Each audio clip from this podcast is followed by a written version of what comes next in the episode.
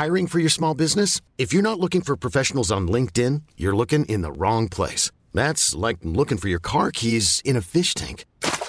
LinkedIn helps you hire professionals you can't find anywhere else, even those who aren't actively searching for a new job but might be open to the perfect role. In a given month, over 70% of LinkedIn users don't even visit other leading job sites. So start looking in the right place. With LinkedIn, you can hire professionals like a professional. Post your free job on linkedin.com slash achieve today.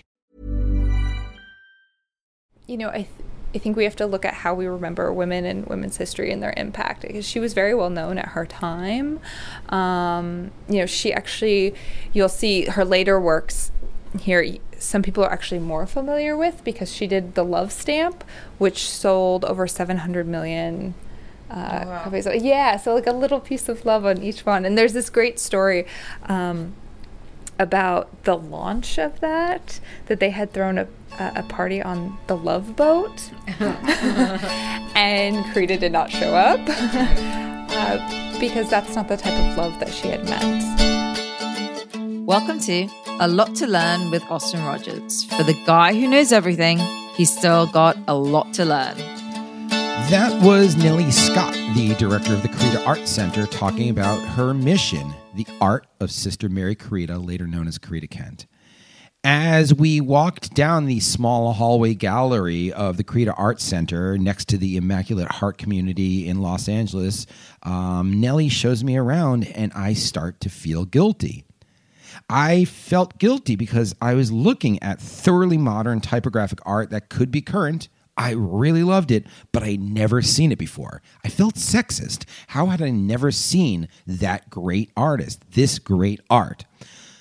Uh, but that feeling of guilt, I soon would find out, was not due to my myopia, although she influenced and was influenced by Eames and Cage and Warhol and Hitchcock and Fuller, Sister Mary Corita's art has yet to be as valued as these male artists and entertainment contemporaries.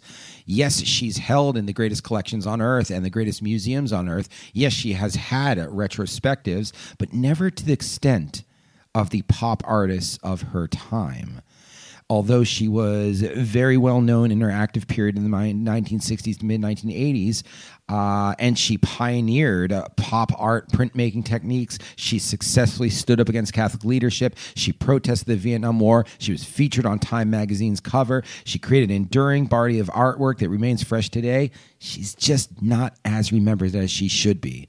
So let's fix that. Corita spent the last 20 years of her life in Boston as a full time artist and has a huge body of work that's just being out there ready to be explored. Uh, she never removed herself from her ethos of universal love and the healing of faith. And I think that's something that we could probably adhere to today. Luckily, on November 20th, 2019, the city of Los Angeles is celebrating Corita Day, and I encourage everyone to go out there and find out more about her artwork and women artists in general. Uh, now, my interview with Nellie Scott, the director of the Corita Art Center. Welcome, welcome, welcome. Good morning, good evening, good afternoon, good night. I have no idea what time it is because it's a podcast, and people listen to podcasts whenever they do. Perhaps you are in a deep meditative state because we are going to get well, are we going to get meditative? We're with Nellie Scott, the director of the Corita Art Institute. Art Institute?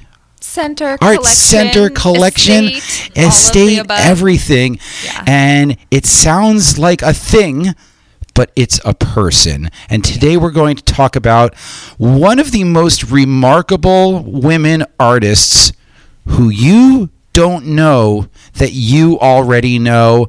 And I think it's criminal that people don't know. And Nellie's going to tell us why. Nellie, welcome. Hi, thank you. I'm always happy to talk about Corita. So, Corita, that's quite a name, but this is short for Sister Mary Corita. She is a nun and a wild, wild nun. That's true. Yeah. Uh, the the dissonance that you have of this amazing art. Go to my Instagram right now and look at some of these pictures that we're posting in conjunction with this, or just Google Corita herself. How how does this come about? How first st- talk sure. to her biography. Yeah. So sure. Corita uh, actually means little heart, um, and so that was her. Her first name's actually Frances, um, but when she joined the order, uh, she took on Corita as so she was Sister Mary Corita, um, and she joined the Immaculate Heart of Mary here in Los Angeles, who has a long history of being educators. Um, she uh, got her master's at USC. Um, was always an artist. Her father really you know, was very instrumental in promoting her to um, to enjoy making art, um, and I think that's something she carried with her always. Um, and then so she joined the order, and she soon uh, raised in rank and ran the art department here when it was the Immaculate Heart College. Uh, she was here until 1968 and then spent the remainder of her years out in Boston until 86 when she passed. And you are the steward of this absolutely amazing pre 1968 collection. Yeah, yeah. So when she passed, she left her entire estate to the Immaculate Heart community.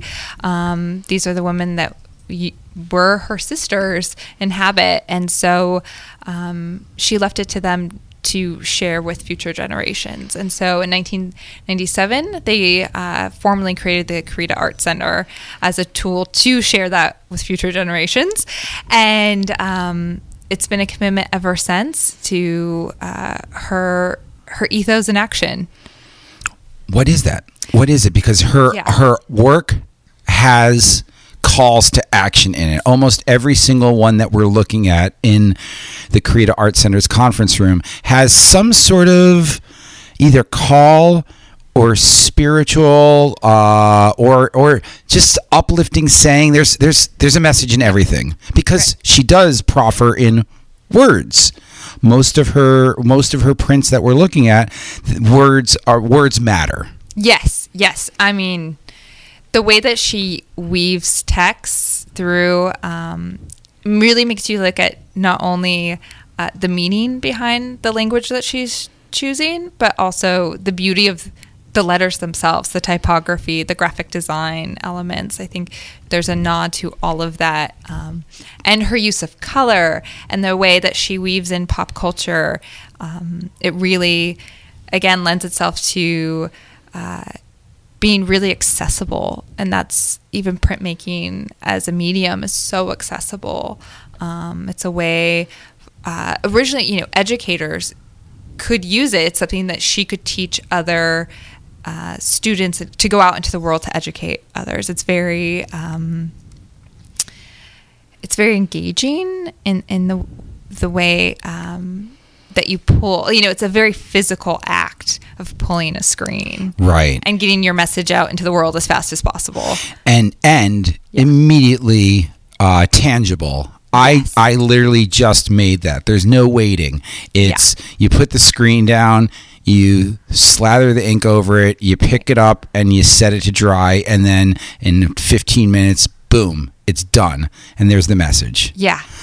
Um, now, what are some of these messages? Because how how do we get a nun making these radical, uh, democratic, anti-war, anti-establishment? You know, nun. This is part of the establishment. Where where's this coming from? Well, that is a very deep question. Um, um, and I think only she could really answer that. But we see it as, um, you know, how do you put into the world this message of like love, hope, and justice? And I think with social justice, you can't get to it without education either. So those are the kind of ethos that she's exhibiting in her work. Um, she's weaving that into her practice. Um, almost if you were taking like a look at her as a social practice artist, um, she's working with her students.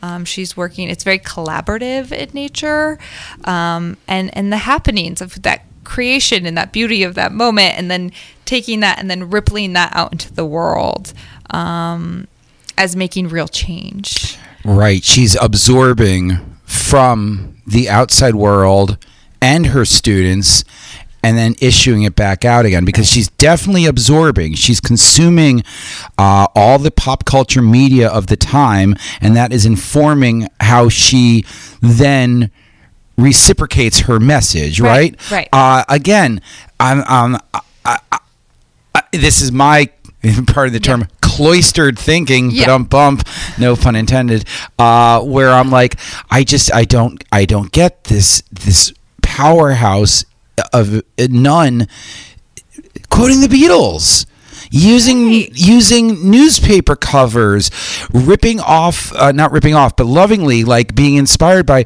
street signs and and graffiti and lampposts yet fully behabited Yeah, could you imagine? Um, it really, I think, shows her level of engagement. Um, you know, we're lucky enough we get to talk to her students that are still alive today, and they have these, you know, great moments that they share um, with us that they of how Corita inspired them to to change the way they look at the world. Um, really, she would give her students like assignments to draw a hundred uh, drawings of just like the corner of your elbow, um, and is you know in just practice alone of like changing the way that we look and taking that and viewing the rest of your life that way, uh, Right. just your everyday stuck in traffic. I guess I'll take a look at this street sign. And how does I that intersect it. with faith, though? How, no, how does it? I mean, Right. Well, I think her faith is really, um, again, this is my opinion, just of looking at her work and, and, and living with it every day when I get to come here. Um, I see her faith is um, really asking people to to have their own call to action. You know, make your own art. Go out and make the change. Show up. show up, Show up. And that that is and and and by art that I am like I'm guessing from extrapolation of looking at this stuff, uh, that that art also is like. You, your your life's actions are part of the art. Like Right. your social justice actions, your protest are part of the art. Because while we were going through the uh, the collection, you know, there's uh, there's prote- protest marches and engagement with the children and teaching Yeah. all in one sort of uh, overarching th- artistic I can't describe it. It's it's it's cool.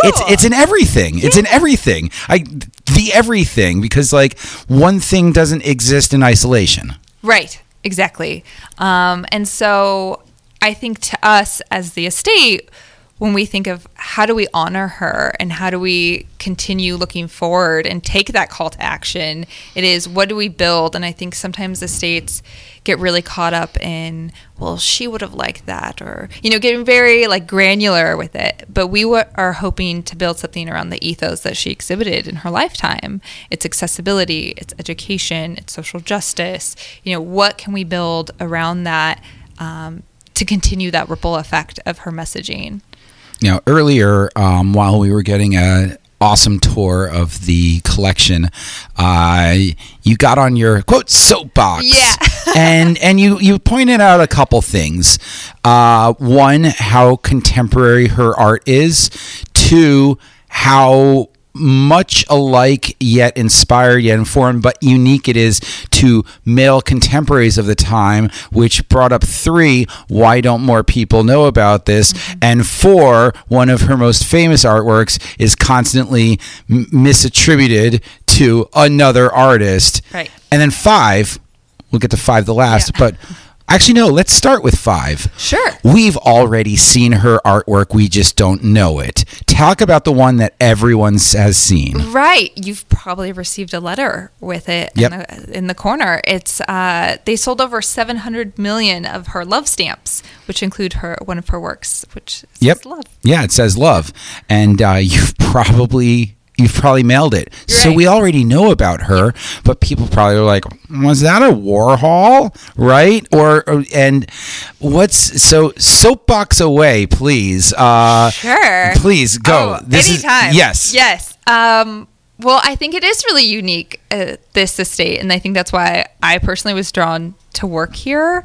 Um, was that I, I think often when we remember women in history, specifically women artists, um, take a look at you know different foundations and endowed foundations around women artists. A lot of the time, they're in relationship to their husband right, as a pairing. Um, but here you have this amazing woman who really worked in her lifetime to create change. Um, and there's an entire group, another nonprofit, that is sitting behind saying, You're not going to forget her. Like, we're going to continue the good work that she was doing. And I think that's really unique in the art world. Um, and so that, that excites me. I also think the fact that she um, is so prevalent and also cited. Artists that are working right now cite her as their influence. Um, they, They- they, read her 10 rules or they, Right. they look at her work. You know, in 2016, she won the AIGA award. Yeah, and then she was also inducted in 2016 into the California Hall of Fame. Um, and so she is in every major museum collection. You know, she's in the collection at the Met, at MoMA, at Whitney. Um, the DIA just had some of her work included. Uh, she's in a Smithsonian show at the moment with artists responding to the Vietnam War. Uh, she's very well known and very accredited if you were to take a look at her CV. And again, not a household name. And I don't think that's unique for women artists.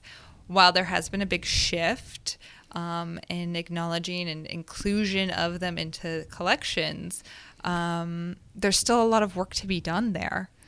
There's a great Instagram account I follow called, I believe it's just called Women in Art. Yes, Yes. yes, I great. love that They're one. great. I've discovered so many phenomenal artists from that. Yeah. Um, has Corita been featured on that Instagram account? You know, we have been thinking of how do we better partner along Yep. those lines um, because, you know, we are a little bit siloed here at this location, and how do we start expanding? And um, social media is such a great tool for that. And this, as we were talking earlier while we are touring the collection, she is Corita is social media ready Yeah. before social media. I mean, we're looking at these pictures. They're already these prints are already square. Yeah. They're already colorful. You don't need a filter on these, you know? These these oh what what did you say in the hall? Corita would love Instagram. Right. Yeah. We we've all collectively here been like, oh yes, it's the analog Instagram, her little viewfinders that we give out. but and and yeah, the little viewfinders are uh, they're postcards about the about Corita, and they've got a square cut out so you can hold up and look through and witness the world as a square. And in a way, we're sort of doing it on our smartphones, and she sort of presaged that uh, because she highlighted like by looking through her little viewfinder she highlighted like just a portion of a sign or what she did with the newspapers um, describe that process how does one do that um, to make um, well, her process, Nellie's Nellie's going to describe yes. the crumpled newspaper effect made into a print. Right. So she was taking newspaper articles, let's say about the Vietnam War, and then physically crumpling them, um, then photographing them, and then projecting them up on the wall to then incorporate them into her serigraphs. Um, and so it, again, we often remind people like Photoshop did not exist. Um, and yet her work feels so contemporary. It, looks, absolutely Yeah. stunningly modern. Uh, where where did that where does this tradition where where was she informed? Because you said she was not she's not your everyday nun. No, when she, and you know, she was all over. Like she was very much um, woven into the contemporary art scene here in Los Angeles. You know, she did see Andy Warhol's show when uh, it was at Ferus Gallery. And while I don't think it was a direct inspired by, because I think that's a storyline that often happens, um, but she she saw what he was doing, and she was incorporating that kind of practice and viewing that into into her work and her practice. Um, and so, yeah, she was all over. She'd take her students into gallery shows. And again, we were we were talking about it earlier. It's if you walked into you know a gallery in Chelsea and there was a nun with a, a group of students, you would do a double take. Right. It's unique even today. Right. And and she was doing that back in the '60s, um, and I think that's really kind of speaks to her out of the box um, practice. Right, and we've got you know, I, I now that you're talking and you are reminding me of some some things of the past. We do have like the Hildegard's von Hildegard von Bingen, who was a polymath artist, author. uh, Weird stuff she wrote. Uh, uh, composer, right? Uh, so, and then also, uh, we've got the tenet of radical Christian love, right? Which usually doesn't go with Catholicism so much as, you know, radical Protestantism. But the radical Christian love, she really embraced it because it was all anti war and, uh, uh, and, uh, the Watts riots she addressed, uh, civil rights she addressed, and uh, she came afoul of the Catholic establishment, did she not? Right. Yes, very much so. Um, at the time that Corita was the head of the art department here at Immaculate Heart College, they um, they often butted heads, if you will, with Cardinal McIntyre, who was very conservative. You know, Vatican II happened, and people took that in very different directions. Right. Vatican II opened up the church. It was you can per, you could uh, do everything in your your local Right. your local tongue. Uh, certain standards were relaxed for baptismal things and stuff. I don't know all about it, but I know that it was uh, it was we're we're opening it up a little bit. It's not as obscure and Byzantine anymore. Right. You can understand possibly what the person in front of you is saying. Right. Um, which is, you know, now we go, of course, that seems Right. natural. Back then it was spiritual sanctification. Yeah, exactly.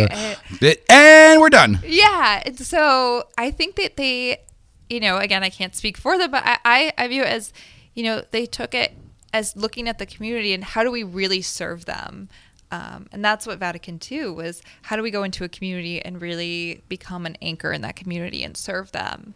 Um, so, you know, is that in or out of habit?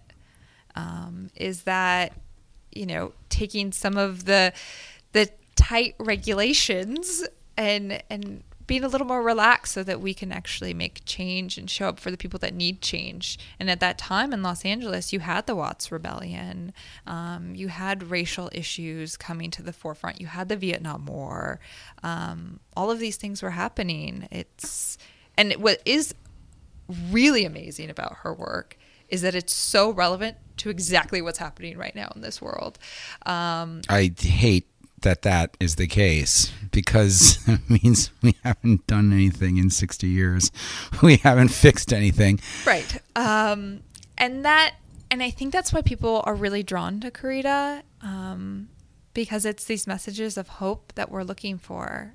Um, it's really easy to watch the news and feel so bombarded with like, uh, everything's possible, but nothing's true. You know what, what what's going on, and then I'm so fortunate to come to work, and then I'll be in front of a Corita piece, and that quote that is included in that work is just what I needed to hear that day to be like, okay, we got to keep keep on track, doing the good work, and and creating hope, because I think that's ultimately what Corita was about, is creating hope.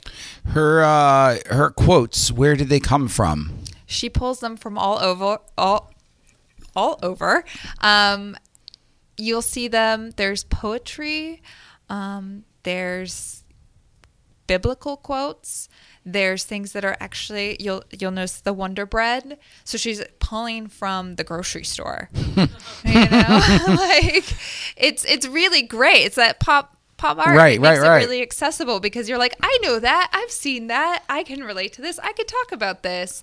Um, she has Beatles quotes, right? She's got um, lyrics from folks. She has quotes from people who were marching at Selma at the time. So she is really reacting to the now, um, and that's you know again some of the beauty of pop art is is incorporating uh, the everyday. And what's her um what's Corita's uh legacy like her what mark did she leave to those both the the children she educated in art and also the art world as a whole because she left the order She did in 68. So she went out on a sabbatical to um, Cape Cod and left in 68. Um, you know, I think that was a, a looking at what was happening in the world at that time. It was a lot going on, and Corita was really well known at that time. I think.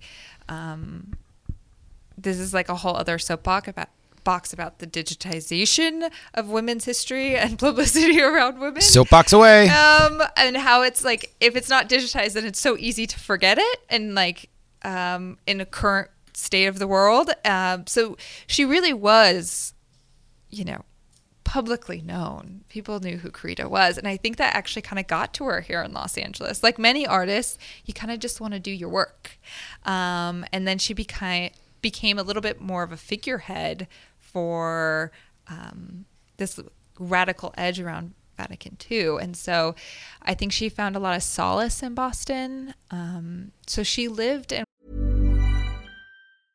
I'm Sandra, and I'm just the professional your small business was looking for. But you didn't hire me because you didn't use LinkedIn jobs. LinkedIn has professionals you can't find anywhere else, including those who aren't actively looking for a new job but might be open to the perfect role, like me. In a given month, over 70% of LinkedIn users don't visit other leading job sites. So if you're not looking on LinkedIn, you'll miss out on great candidates like Sandra. Start hiring professionals like a professional. Post your free job on linkedin.com/achieve today. Hi, I'm Daniel, founder of Pretty Litter. Cats and cat owners deserve better than any old-fashioned litter. That's why I teamed up with scientists and veterinarians to create Pretty Litter. Its innovative crystal formula has superior odor control and weighs up to 80% less than clay litter. Pretty Litter even monitors health by changing colors to help detect early signs of potential illness. It's the world's smartest kitty litter. Go to prettylitter.com and use code ACAST for 20% off your first order and a free cat toy. Terms and conditions apply. See site for details. Worked there for the rest of her years. Um, and did public and private commissions, uh, including the gas tank that's there near Dorchester. It's the largest copyrighted artwork. Uh, it's a landmark there. Um, and uh, I read outside, I think, where they they were going to take the uh, take the gas tank down. Yeah. And when a new one was replaced, they had to replace the uh, right, right, yeah yeah, it would have been a riot. yeah Yeah. It's a, absolutely amazing. Um, where can people find uh, Corita's work? You mentioned some of the galleries earlier, but where can they find the find the work online, and where can they learn more? Right. So, of course, us at the estate, which is Corita.org. Um, and you can follow us at Corita Art Center.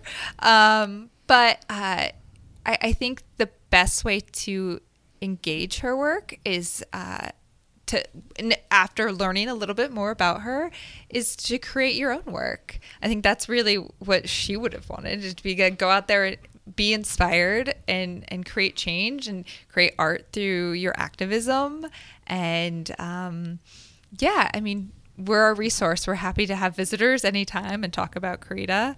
um, the hammer also has a really great collection of her work The Hammer. the Hammer. Where's yeah. that?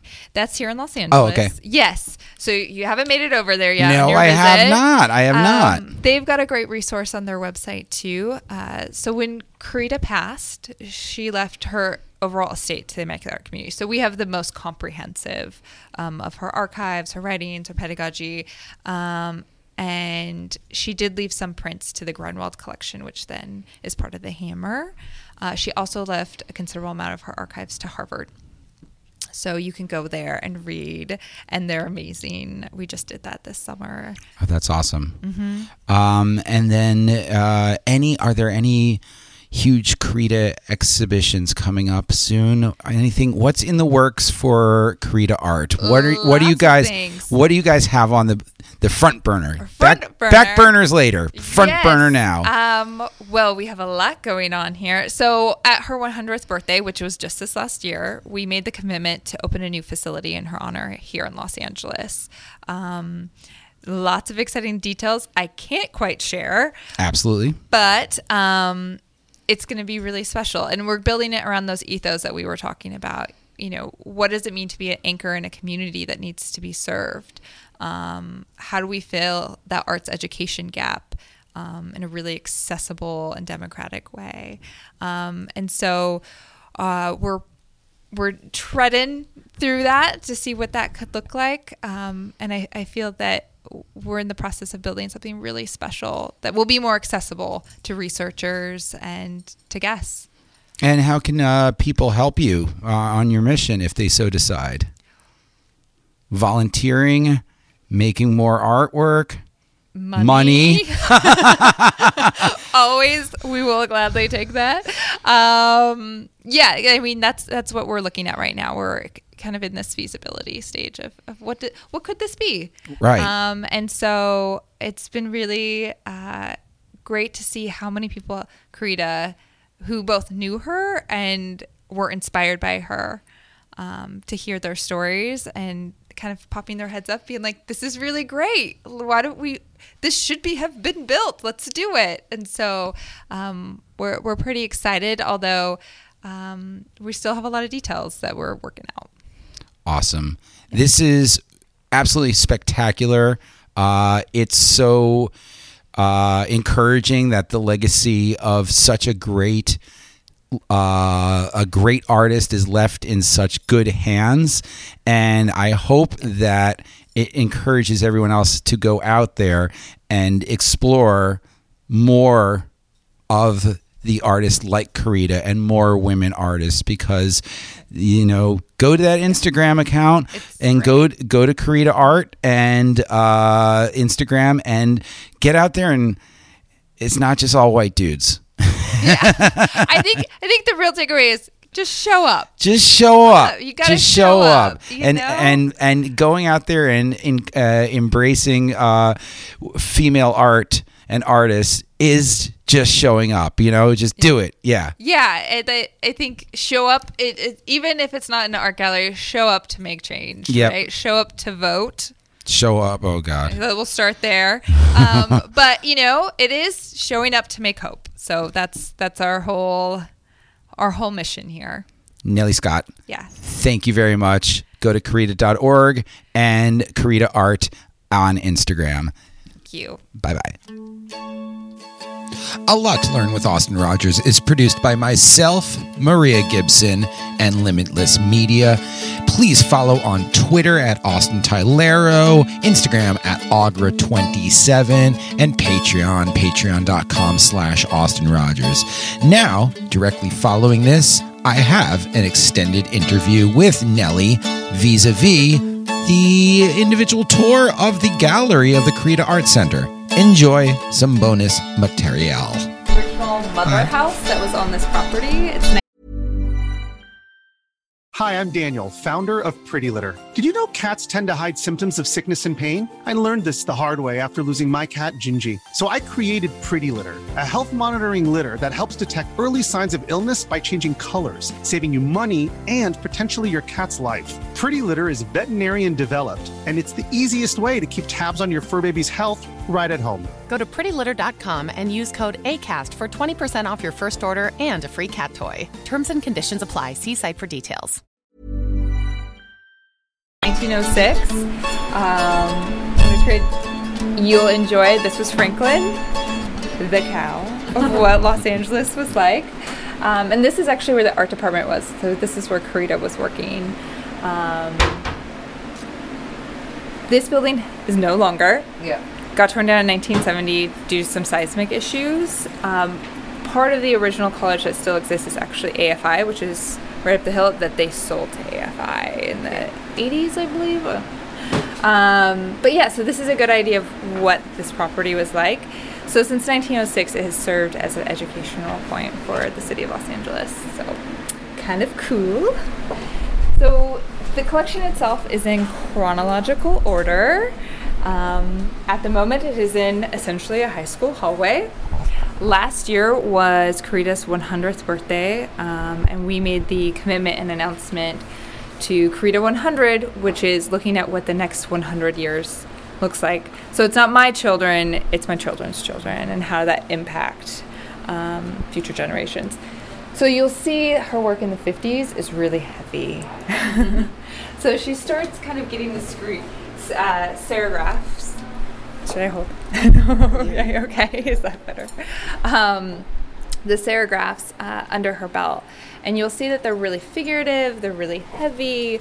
Um, she's pulling up to about 26 colors at a time, but there's always a nod uh, to what was kind of contemporary at that time. So you'll see the Eames chair there mixed in with um, uh, a biblical figure. Uh, so these works are heavier um, and a little bit uh, darker colors mm-hmm. that, than you see later on in the the bright and, and colorful pops that she's a little bit more known for. Something I will point out is that she is signing her name Sister Mary Corita, but later on you'll actually see that she switches to Corita around 1960. Yeah. Um, a question that often comes up is is she signing in the plate or hand signing? So they're all individually signed. The edition sizes, some of them we have a good idea of what they are. Um, some of them are uh, a little more loose uh, because she actually didn't number them because she didn't want one to be more valuable than the next. Okay. So we view her practice as really conceptual in nature. Um, you know, it's something that's really accessible to a large group of people. Paper is fairly cheap, you can get access to it. Uh, so, that is something that she uses to kind of get her message into the world as fast as possible and spread out into the world as fast as possible. Um, so, she also, in addition to printmaking, she also was a photographer and did watercolors. All super quick art. Yeah, yeah. And how do you get your message out quickly? Yeah. Ready to go. Photography. Yeah. Develop. Exactly. So this is actually her handwriting. So she was. Um, she uses a, something similar to a glue uh, onto the silk screen. So she was really physical with with her work and how in her process. A good example is actually right over here. so these 60s works, which I hold near and dear to my heart, um, you'll see that they're actually really inspired by the city of Los Angeles. Um, she was appropriating and pulling street signage from these long walks that she would take with her students. Mm-hmm. Um, so here's some of the photographs here.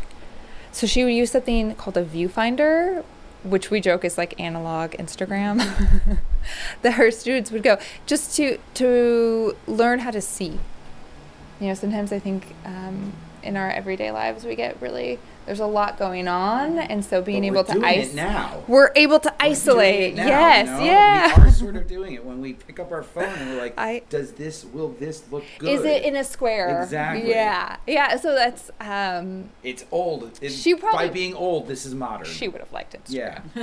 oh yeah. Oh yeah. Oh, clearly. Oh look yeah. Look at this. I mean. Um, so something we often remind people who are a little bit of a younger generation is that Photoshop didn't exist. So she is physically manipulating the text. Um, and while it seems chaotic in some areas, it's very purposeful. Mm-hmm. You, know, you, can see like where the arrow lands in between the text. Um, and her quotes, so she's all about incorporation and appropriation. So you'll see um, little hints of of messaging that's from the Beatles quotes, but then it also is paired with something that might be a little more faith driven. Um, we get into the 60s, mm-hmm. Vietnam War. So you, you actually see her reacting in some of these pieces. Um, here's a good Beatle quote here. So, one of the works that we usually stop and point out to people um, as a real switch and um, real call to action of, as activism in her art. This is the cover of the Los Angeles Times um, the morning after the Watts Rebellion. And so she takes it, she flips it on its side, and then accompanies uh, a quote from a leader who was marching in Selma at that time. So really looking at racial issues um, and diving diving deep. So she would another thing to know is she would take her students all over Los Angeles. Like she would go down to the Watts Towers and she would go out to all the, extension of the entire county um, and really engage. And so there was no um, really woven into the fabric of Los Angeles in that way.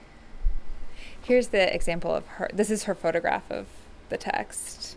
So she would take that and then um, project it.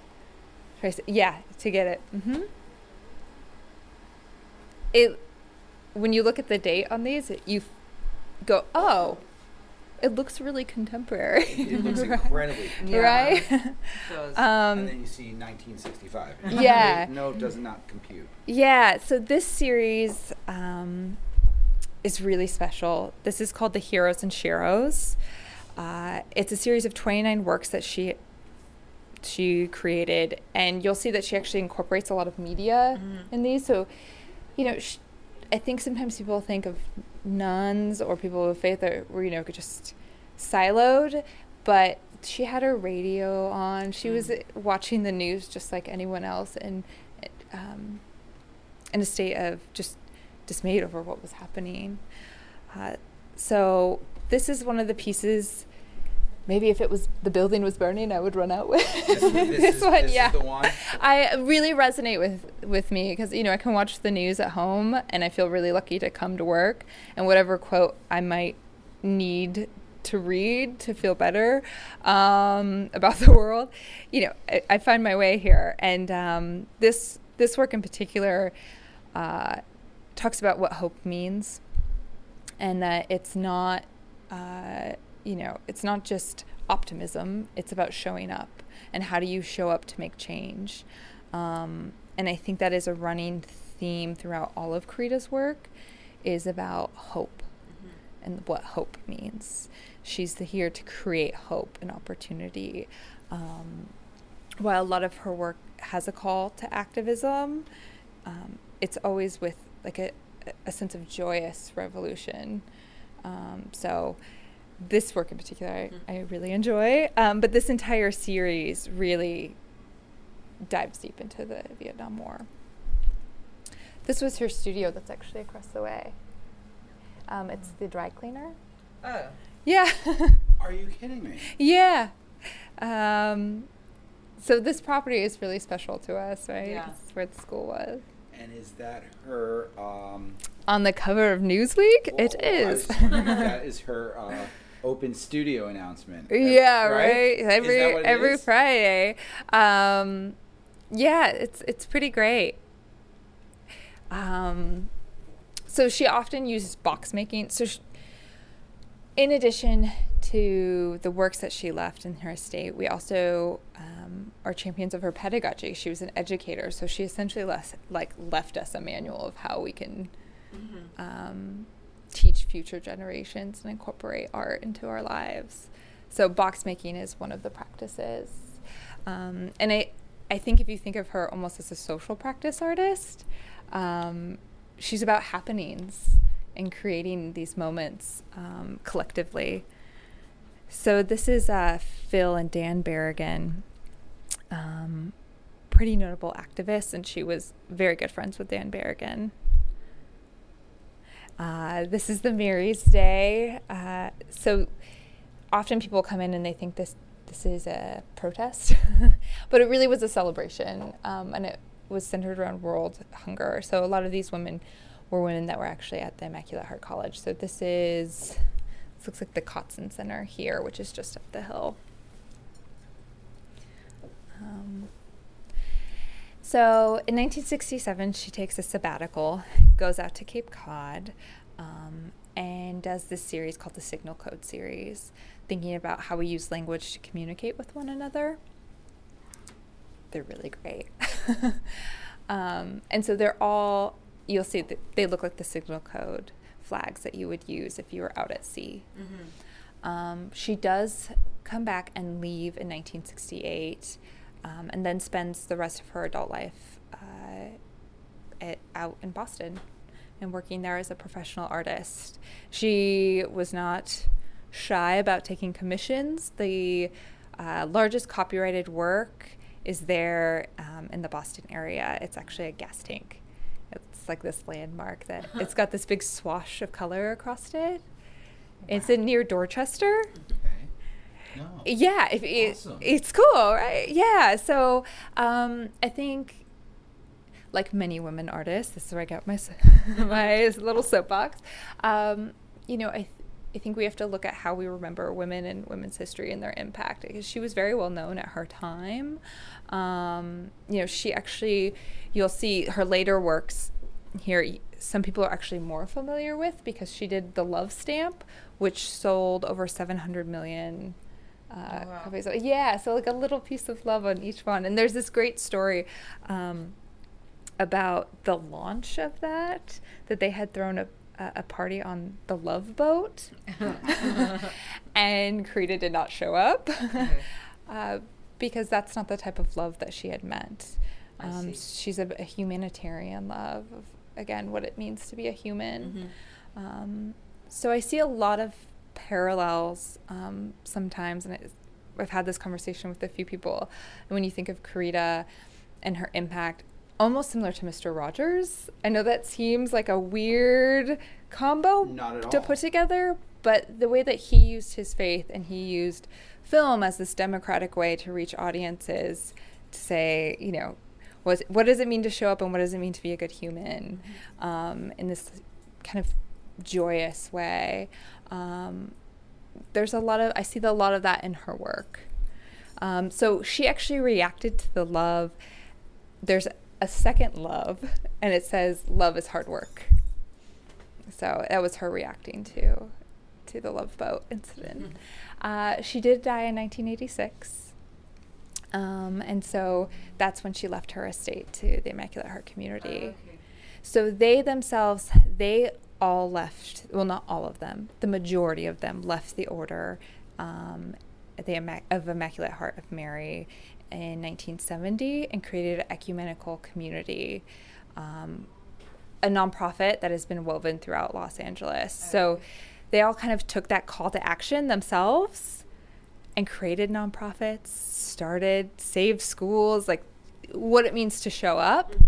And so they actually are celebrating their 50th anniversary um, next November. Yeah, so that's the other offices here is part of the community, um, the nonprofit community. So we, as the estate, live under that umbrella, which is kind of really neat yeah. because we're able to come up with this idea and then work with another nonprofit uh, that's under the same umbrella mm-hmm. all together. So if we want to do a program, which we just started some pilot programming um, in Panorama City with Casa Esperanza, and they've been using Corita's pedagogy to do make art with kids in after school programs and stuff. So, yeah, it's been really it affords us a lot of flexibility there and what we're able to do. So, kind of great. Awesome. Let me show you. There's some more. So this is the collection um, the, where we house it currently. Obviously, as you can see, the facility is not it's not great, right? So we recognize that like our commitment to her is the preservation of her work um, and protecting that for future generations. So that's why we're in the process of looking at what a new facility uh, okay. would be. Mm-hmm. And again, soapbox moment. I do feel like if she had been a man, considering who her contemporaries were, um, this would have already been built by now. Mm. Um, yeah, so in here we have some of the archives you guys might be interested in. There's a lot of her writing, which we also um, are the caretakers for. Um, but there are some letters too um, that we can pull out that are between her um, not her, but the order and Cardinal McIntyre. So he was um, here with the diocese in Los Angeles, quite conservative. Um, I think you have a, a big, uh, when you look at what happened in Vatican II, there's different camps of people went more conservative, and then people took it really like, let's go out into the world and make change. And uh, the Immaculate Heart community t- leaned that way. Uh, so there are some stories I've heard of him coming, stomping his boots, telling them kind of what they were going to do. And they got a kind, no, this is what we're doing here. um, so the, the art department here was pretty on the radical edge. Okay. Um, she was very knowledgeable and in the mix of the art scene um, here in Los Angeles at the time. She would take her students to gallery shows, which, if you can imagine, going into a gallery show now and seeing a nun with her students, you still you would you would take a double take. Um, and she was out there. She was involved, um, very much absorbing other what was happening. She would host something called the Great Men Series, and that's where she would have people like Ray Eames and Buckminster Fuller and other notable um, men of that time to bring them on campus. Uh, we're hoping to actually reframe that and start that again and call it the Great Human Series and bring in people to start having lectures. So, uh, yeah, so this is the archival room, of sad as it might be in different states.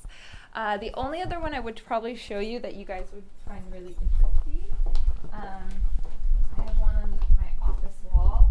It is this one. This is the uh, circus alphabet. So she did a second alphabet series, um, and they're really colorful. But also, if you read the text, they're they're kind of dark. um, but this, uh, as an alphabet, is in the collection at MoMA, actually.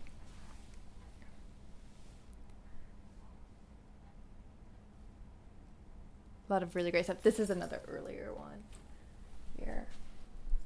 But again, they feel so contemporary, right? Absolutely. and what's really neat is considering how old they are, um, how vibrant the color is. I mean, that is a hard color to come by. Look at that. Yeah, it has its uh, when we do when we have tried to look at like publishing books, it is a little complicated. You can't doesn't quite translate. No, no, it doesn't. Here's um this the art department busy at work.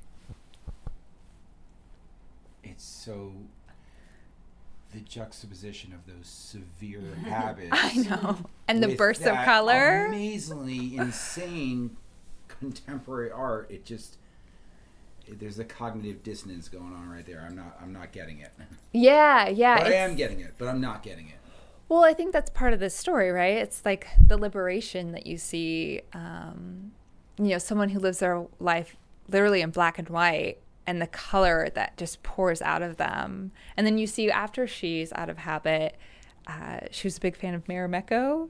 So these like bright, colorful clothes all of the sudden that they're able to wear and real joy. Um, but yeah, it is, it's really interesting to see. And you have to imagine it had to be so hot. Oh yeah, we're- Right, you know, it's we're like it's we're in LA. And there's air no con- air- AC air- no air conditioning. and and working. Yeah, there's a few photographs we have of her working. She would pin up her arms, right, to to make sure. The other thing, this is interesting. You guys will enjoy. I have a little one that I'll give you, um, along with some viewfinders.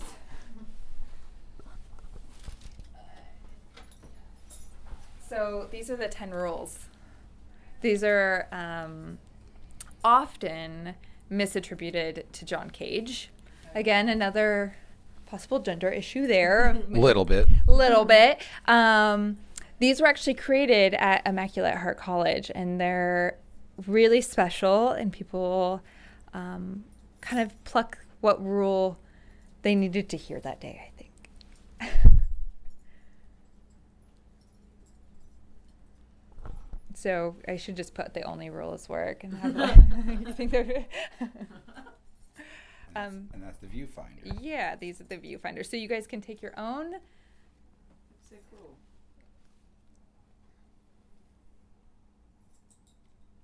Slow looking.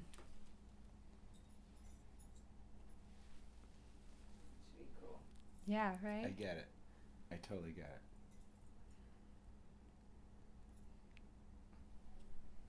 Yeah, so it is really, I have to say, since I've started here, I suddenly notice street signage more. I ah. take a look at just the typography on just about everything. And, you know, it's, she teaches us how to like appreciate our everyday details.